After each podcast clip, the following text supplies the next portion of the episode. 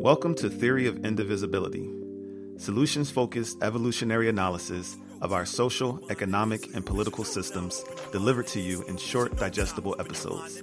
I'm your host, Dr. Sunjata. Wrapped around the neck, son, it's critical to break free and see light in the right direction. New thought, living every section of the mind, but what is it? Signals given to you by the program, you don't even respond. You checking the barcode, What's up, everybody? Thank you for being here and joining me for another episode. I'm excited to announce that the show is now available on Google Podcasts, Apple Podcasts, Spotify, Stitcher, and several others. So don't forget to subscribe so that you never miss a new release. In the previous episode, How Did We Get Here Part 2, we discussed the evolution of all things, including human life starting from the origins of our universe. I provided several evolutionary highlights from the first 13.8 billion years of the observable universe's existence. I felt like that was important to do because I feel like a thorough understanding of evolution is really important for understanding our world. It, it really puts things in, in its proper context. It really puts everything in terms of the unfolding of everything into its proper context. And this podcast itself is an evolutionary process as well. So I highly recommend starting from episode one if you haven't already done so. On today's episode, we're going to discuss the evolution of power. Initially, I thought we only spend one episode on power in each system that we'll explore, but while I was prepping my thoughts and research for this episode, I realized that there's just so much to cover in terms of power. And also, power especially power over, is such an important foundation for all of the social systems that are in place in our society today that I felt like I would be doing a disservice by either A, making a really, really long episode because I promised to keep these short, um, and B, just making a short one where I didn't really get to go into the type of depth that is needed. So for power, I decided that we're going to split each episode. I'm sorry, we're going to split Power into three episodes Power Part 1, 2, and 3. So during today's show, we're going to analyze the evolutionary origins of power. During Part 2, we'll discuss the present day complexities of power. And lastly, during Part 3, we will discuss how my theory of indivisibility applies to power, and we'll also take a look at how some people are creating new power systems rooted in sustainability, equity, freedom, and love.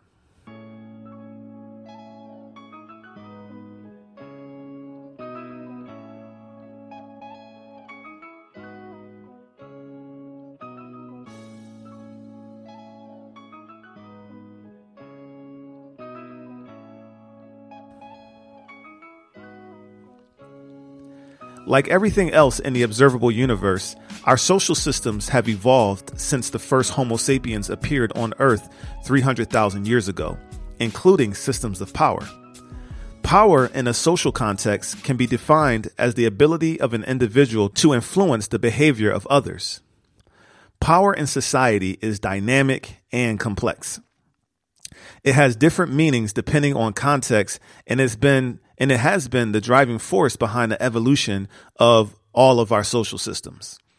There's power to, which is used when discussing individual agency, personal choices, individual abilities, strengths, weaknesses, etc. There's power with, which is used when discussing how individuals use their power to collaborate and work with others. And then there's power over, which is used to discuss how individuals use power to control others. So let's get into the evolutionary origins of power. According to archaeologists, prior to the agricultural revolution, humans did not live in societies stratified along the lines of wealth, social status, gender, and power. For the previous approximately 290,000 years of Homo sapiens existence as a species, our ancestors lived as hunter gatherers in egalitarian societies. Egalitarian societies are characterized by having social and economic equality amongst all the people. In pre agricultural societies, hunter gatherers lived nomadic lives and depended heavily on one another for survival. Everyone had a role and they shared all of the responsibilities and resources. So that right there is an example of power with. So for the first literally 90 plus percent of the existence of our species, they live within power with societies. Much of what archaeologists infer about hunter gatherers is based on research on modern hunter gatherer tribes, those who've never been touched by civilization. So here's an excerpt from an article written by Psychology Today by evolutionary biologist and research professor at Boston College, Dr. Peter Gray. Begin quote. During the 20th century, anthropologists discovered and studied dozens of different hunter-gatherer excuse me, hunter-gatherer societies in various remote parts of the world who had been nearly untouched by modern influences. Wherever they were found, in Africa, Asia, South America, or elsewhere, in deserts or in jungles, these societies had many characteristics in common. The people lived in small bands of about 20 to 50 persons, including children per band, who moved from camp to camp within a relatively circumscribed area to follow the available game and edible vegetation. The people had friends and relatives in neighboring bands and maintained peaceful relationships with neighboring bands. Warfare was unknown to most of these societies, and where it was known, it was the result of interactions with warlike groups of people who were not hunter gatherers. In each of these societies, the dominant cultural ethos was one that emphasized individual autonomy, self directive child rearing methods, nonviolence, sharing, cooperation, and consensual decision making. Their core value, which underlay all the rest, was that of the equality of individuals. We citizens of a modern democracy claim to believe in equality, but our sense of equality is not even close to that of hunter gatherers. The hunter gatherer version of equality meant that each person was equally entitled to food, regardless of his or her ability to find or capture it, so food was shared. It meant that nobody had more wealth than anyone else, so all material goods were shared. It meant that nobody had the right to tell others what to do, so each person made his or her own decisions. It meant that even parents didn't have the right to order their children around. It meant that group decisions had to be made by consensus, hence, no boss, big man, or chief. If just one anthropologist had reported all of this, we might assume that he or she was a starry eyed romantic who was seeing things that weren't really there, or was a liar. But many anthropologists of all political stripes regarding many different hunter gatherer cultures have told the same general story. When you read about warlike primitive tribes, or about indigenous people who held slaves, or about tribal cultures with gross inequalities between men and women, you are not reading about band hunter gatherers. The hunter gatherer way of life, unlike the agricultural way of life that followed it, apparently depended on intense cooperation and sharing backed up by a strong egalitarian ethos.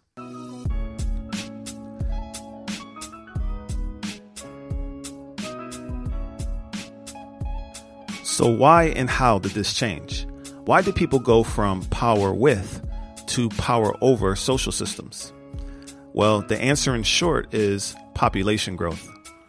During the agricultural revolution 10 to 12,000 years ago, power over social systems took root due to humans now having the ability to form settlements because of their ability to produce and store food through farming. This new sedentary lifestyle created a need for the development of new social systems that could organize growing populations and could also protect their food and resources. Over the course of tens of thousands of years, as societies grew from bands, which were populations of dozens of people, to tribes, which were populations of hundreds of people, and from tribes to chiefdoms, chiefdoms were populations of thousands of people, and then from chiefdoms to states, and states were populations of 50,000 or more people. As this shift happened and population growth happened over time, power consolidated and control over land and food, as well as protection from competing tribes, became a tool for the emergence of rulers and elite class and an elite class of people who would begin to wield power over and control over commoners in a variety of ways.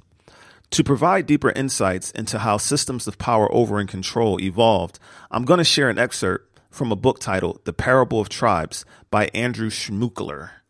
I hope I said that right, Andrew, if you're listening.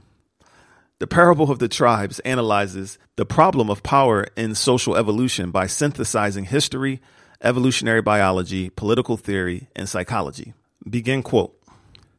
In nature, all pursue survival for themselves and their kind, but they can do so only within biologically evolved limits.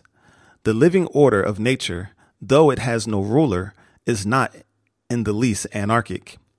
Each pursues a kind of self interest each is a law unto itself, but the separate interests and laws have been formed over eons of natural selection to form part of a tightly ordered, harmonious system. Although the state of nature involves struggle, the struggle is part of an order. Each component of the living system has a defined place out of which no ambition can extricate it. Hunting gathering societies were to a very great extent likewise contained by natural limits. End quote.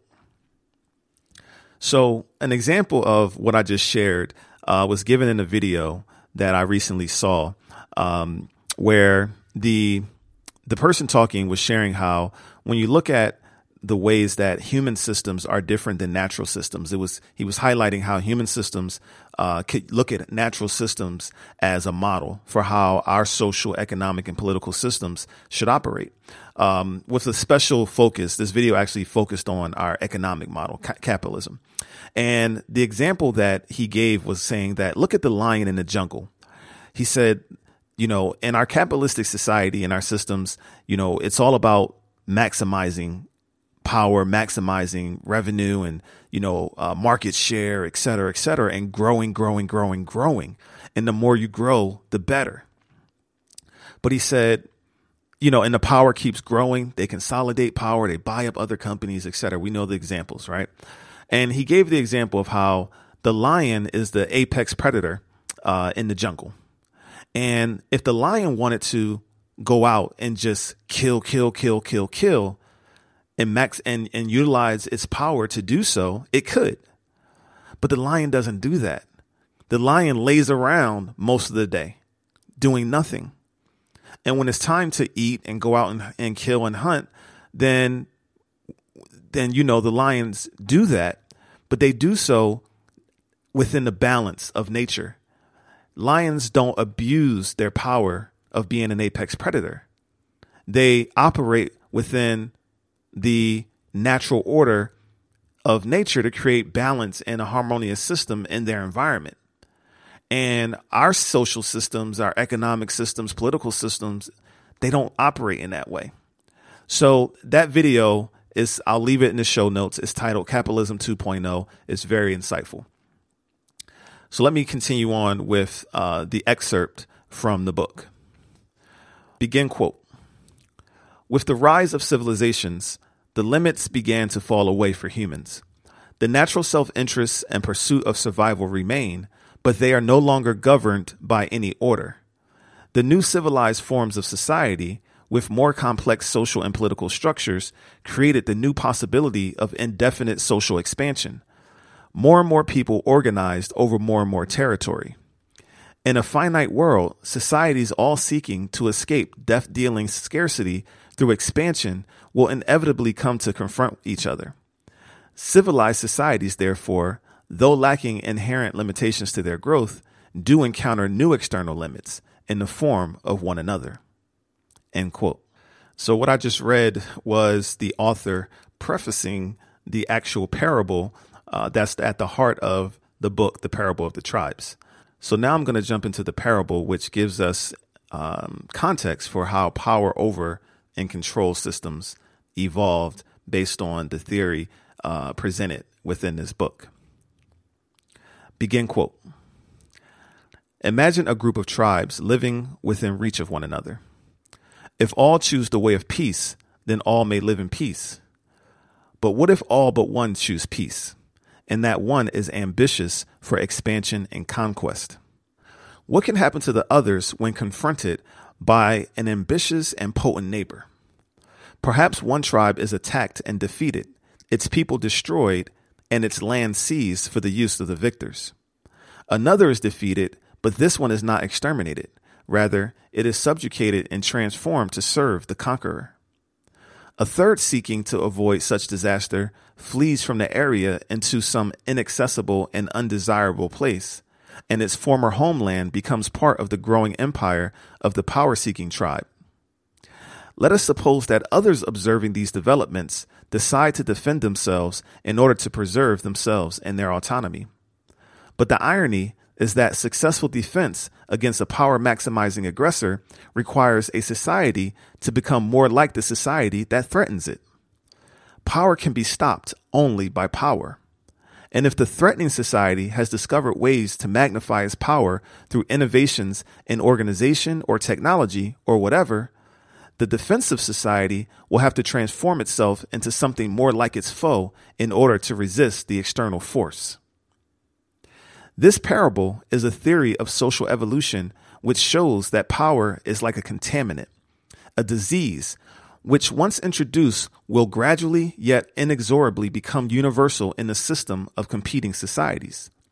More important than the inevitable of the struggle for power is the profound social evolutionary consequence of that struggle once it begins people inadvertently stumbled into a struggle for power beyond their ability to avoid it or to stop it. This struggle generated a selective process, also beyond human control, which molded change in a direction that was inevitable toward power maximization in human societies. End quote. So, based on what I just shared, that is a theory based on a lot of evidence that the author presented. And a theory that introduced us to power over systems.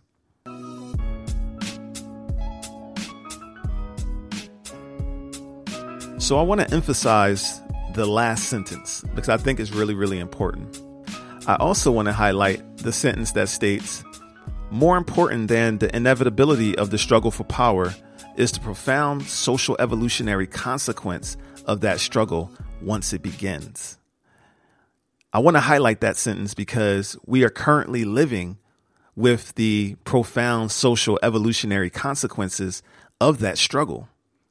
Because power over and control systems literally pervade every system in our society. And I'll get more into that as po- the power shows evolve. But let's get back into focusing on that last sentence where it states this struggle generated a selective process also beyond human control, which molded change in a direction that was inevitable toward power maximization in human societies. So, what does the author mean by selective process? Selective process refers to the scientific concept known as natural selection, initially theorized by Charles Darwin in support of his theory of evolution. In short, natural selection means that individuals best adapted to their environments are more likely to survive and reproduce. So basically, the author is stating that this initial struggle that required some tribes to protect themselves against an aggressive tribe set in motion the creation of systems of power maximization, aka power over and control, that over time evolved to play a role in the development of cultural norms, aka social systems, as populations grew from bands and tribes to larger civilizations of chiefdoms and then states. So, why does the author state that this was beyond human control? Why did he say that it was inevitable? His statements are rooted in systems thinking. Systems thinking teaches us that structure influences behavior, meaning that the design of a system causes its dysfunction, not individual human choices or mistakes. The design of a system has more power over an individual's behavior than an individual's personal choices alone. Now, I get a lot of people pushing back against me whenever I say that, right? It, it, causes a lot of cognitive dissonance because we grew up in a society that talked about, you know, personal choices, you know, and, um, you know, individual choice and personal choice and personal power and all these various things, um, and rugged individualism and all these different things in terms of how you go from, you know, where you are and ascend up, you know, the social stratification ladder, right? Ascend to success. And so it's really hard for people to wrap their minds around the idea that the system that we all live in is more powerful than any of our individual behavior. So let me give you a few, a few examples of that. Think about this. Why do so many people go to jobs every day that they hate? I'm not saying everyone hates their job, but for those who do, why do they continue to go every day and complain? And I'm sure everyone listening to this knows someone that complains about going to work every day. Well, it's because the design of our economic system requires it for those who desire to meet their basic needs and live relatively comfortable. I'll give you another example. One that I like to use. I like to use analogies of, uh, of sports when I'm talking about systems. So think about basketball. All those players can, you know, with their amazing abilities and talents, they can only exercise that amazing, those amazing abilities and talents within the rules of the game. So no matter how athletic, say someone like a Kobe Bryant or Michael Jordan or today LeBron James is, they are not allowed to jump up on the rim and hang on the rim and every time the opposing team shoots the ball, just knock it away. Do they have the athletic talent to do it? Absolutely. Would that prevent the other team from scoring if they just stood there and every time someone shot the ball, they just jumped on the rim and swatted it away? Absolutely. But that's not within the rules of the game. That's not within the design of the system. So they can only exercise their abilities and show their talents and gifts, and their talents and gifts only manifest within the rules of the game, right? So it's the design of the system that produces the behavior. And changing underlying structures can produce different patterns of behavior. Here's an example for you to visualize. In the book Thinking in Systems, Donella Meadows explains how she uses a slinky when teaching about systems in her classes. Imagine that I have a slinky sitting in the palm of my hand. Now imagine me grabbing the top of the slinky with my other hand and then I pull my bottom hand away. What will happen next? Right. The lower end of the slinky drops and then it yo yo's up and down. So then she would ask her class the next question, which would be So, what made the slinky bounce up and down like that? And many of the students would say, Your hand. You took your hand away. So then she pick up the she would pick up the box that the slinky came in and she would hold it the same way. She would put the box in one palm and then she would grab the box with the other hand and then she would remove her bottom hand while holding the box in the other hand from the top. And when she removed her hand from the box, nothing happens. The box just ha- I'm sorry, when she removes her bottom hand, nothing happens. The box just hangs there. So again, what made the slinky bounce up and down like that? I'll pause for you to ponder that question. The answer lies within the slinky itself. The hands that manipulate it either suppress or release some behavior that is latent within the structure of the slinky. Once we begin to see the relationship between structure, how a system is designed, and behavior, the results a system consistently produces based on this design, we can begin to understand how our social systems work, what makes them continually produce dysfunctional results, and how to shift them into healthier behavior patterns. As the Slinky example illustrates, a system may be manipulated or triggered by outside forces, but the system's response to these forces is characteristic of the system itself. The system, to a large extent, causes its own behavior. An outside force or event may unleash that behavior, but the same outside event applied to a different system, like for example the slinky box, is likely to produce a different result. I want you all to kind of sit with that example for a while. Pause this if you have to and really, really think about that. Because for me, that is when, when I read that, it was years ago when I was first getting introduced to systems thinking. When I read that, that really opened my mind to a whole new world, really. It was like night became day. And I could understand that we do have the power to design better systems. So if certain actions continue to happen within our current social, economic, and political systems, we don't have to just continue to accept them. We can design a new system where the same behavior within a different system has a totally different result. Let me think of an I'm gonna think of an example. Something just came to mind. And for many, many years in this country, marijuana was illegal. This natural plant was illegal, right? And if you don't know the history of why marijuana became legal, please go research it. But so whoever sold got caught selling marijuana, um, you know, they went to jail if they had a certain amount, et cetera, right? They went to jail. And unfortunately, that impacted people of African descent at greater rates than any other population in the country and contributed to mass incarceration in this country. But that's for another show. Um, but for a long time, people, let's just say, you know, people selling marijuana was the removing of the hand. And within the current, within the previous system, and it's still currently in most states, when you remove your hand and that slinky bounces up and down, that's representative of people having to go to jail or, you know, various things, various dysfunctions from selling and using marijuana.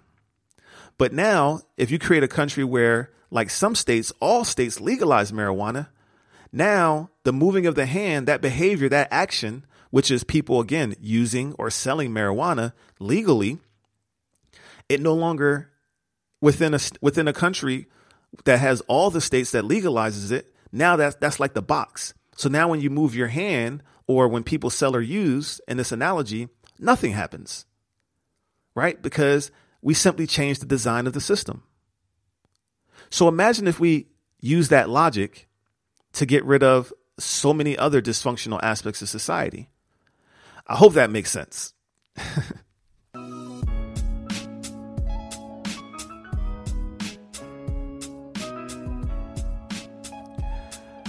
So let's move forward.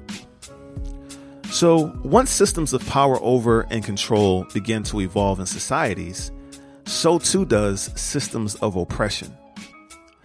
I grew up being taught that human conditions have always improved over time and that even though society can be harsh at times with, you know, current crime rates and police brutality, racism, sexism, poverty, hunger, etc., all these various things that we deal with presently, is still better and more humane than it used to be. How about you all? Did you all grow up with that sense that things are better than it used to be, even though there's still a lot of nasty, ugly things that happen currently? Well, the book Parable of the Tribes provides a broader perspective on that train of thought. It states, the idea of history as progress is itself a relatively recent origin. And those who endorse that idea are usually looking only at relatively recent history for support. In earlier eras of history, the cutting edge of civilization's progress led from freedom into bondage for the common person. The great monuments of the ancient world were built with the sweat of slaves whose civilized ancestors had not known the oppressor's whip. End quote. Think about that for a second. There was a time when human beings no, no human being was enslaved. And then later generations actually became enslaved. We tend to think that, again, these things end, things like slavery and all these various things have ended and we have it better, but we don't go back far enough to realize that, hey, there were people before, way back when, that may have had it even better than we quote unquote think is better. So that was that was really interesting. So let's talk about talk more about oppression. According to sociologist Ashley Crossman, social oppression includes the systemic mistreatment, exploitation, and abuse of a group or groups of people by another group or groups.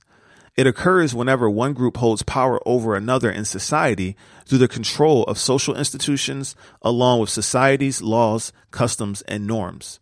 The outcome of social oppression is that groups in society are sorted into different positions within the social hierarchies of race, class, gender, sexuality, ability, etc. Those in a controlling or dominant group benefit from the oppression of other groups through heightened privileges relative to others, greater access to rights and resources, a better quality of life, and overall greater life chances.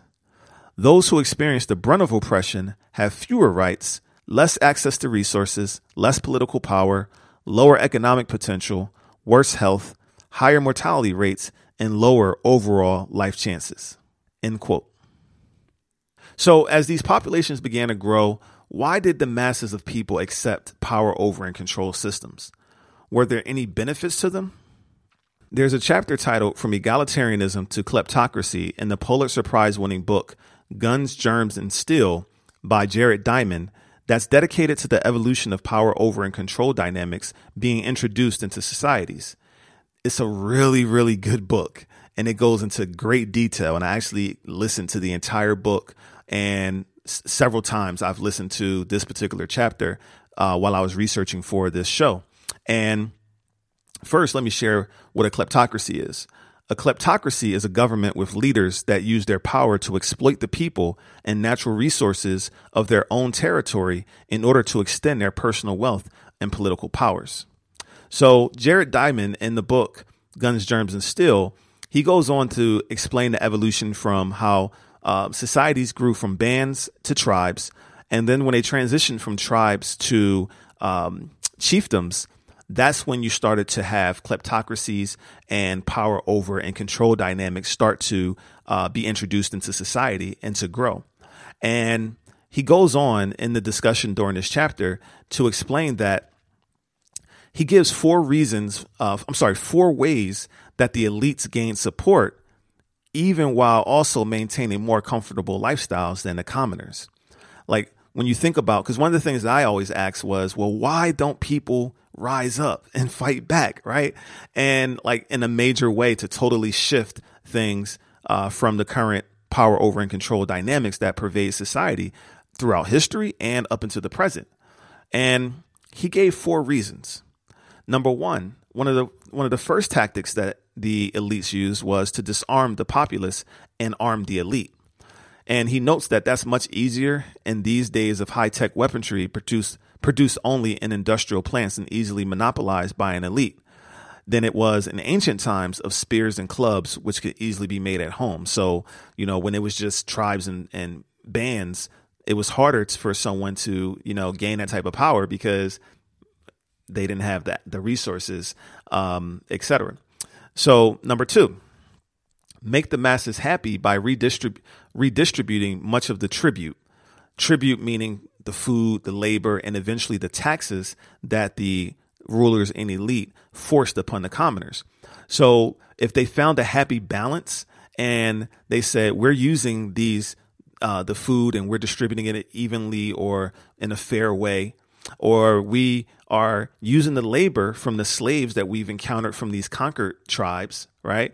Or from the slaves amongst the commoners in our in our village or whatever, um, we we are using that to build infrastructure. Um, you know, places of worship, um, or in today's time, it's like using taxes to build parks and playgrounds or to repair roads and you know fund public schools, etc.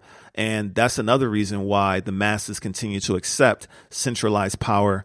Um, you know, because it, it was looked at as necessary for the organization to get these type of things done for organization to to build you know the infrastructure of that society. The third reason was they used the monopoly of force to promote happiness by maintaining public order and curbing violence. So you know in the past the rulers did this. They were the judge you know and the jury you know where we've seen in movies where you know kings um, you know, commoners who may commit crimes or whatever are brought before the king, and the king can choose to execute them themselves or have them executed by one of their guards, etc., or put them in some type of holding cell or whatever. And currently, this is done using police forces, right?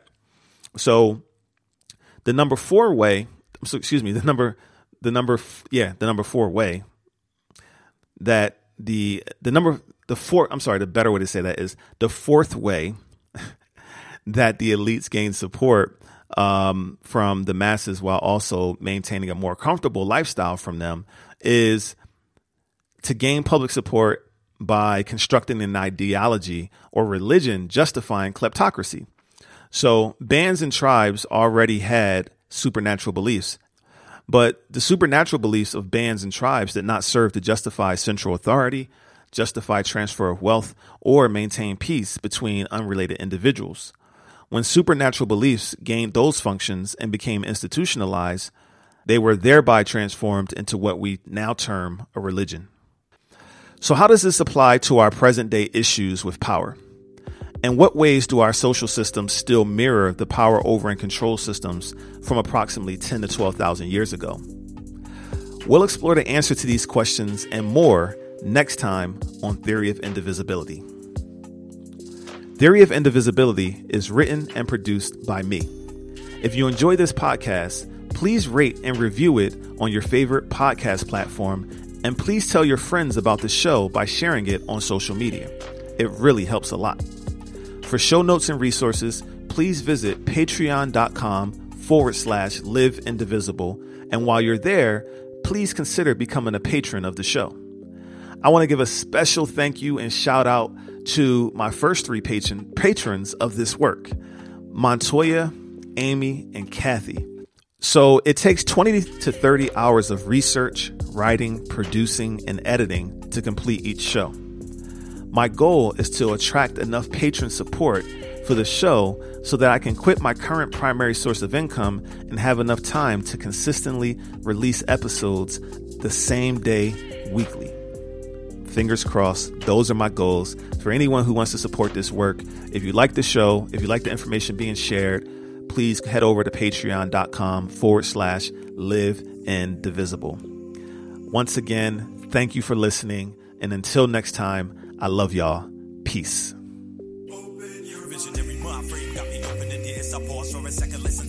that I spit, so can you feel it? Focus and you start to see the vibration hitting every nation. Check your foundation, a matter of energy. Got me circling for the world around me, stand strong. Holding the position I belong, finish clearing the past, and then you move on to a new way to go. You're engaging the flow, the critical mass. Got a brother running so fast, but will I slow down? The wheels on the bus go round and round. Sitting thinking how I'm living, what the longer now I'm coming to a point where I'm bridging the gap. I reckon living with the interpersonal ethic emerging to another level with my culture. Open your. Vision, no time. Open your mind to this. New vision, no time. Open your mind to this. New vision, no time. Open your mind to this. New vision, no time. Open your mind to this.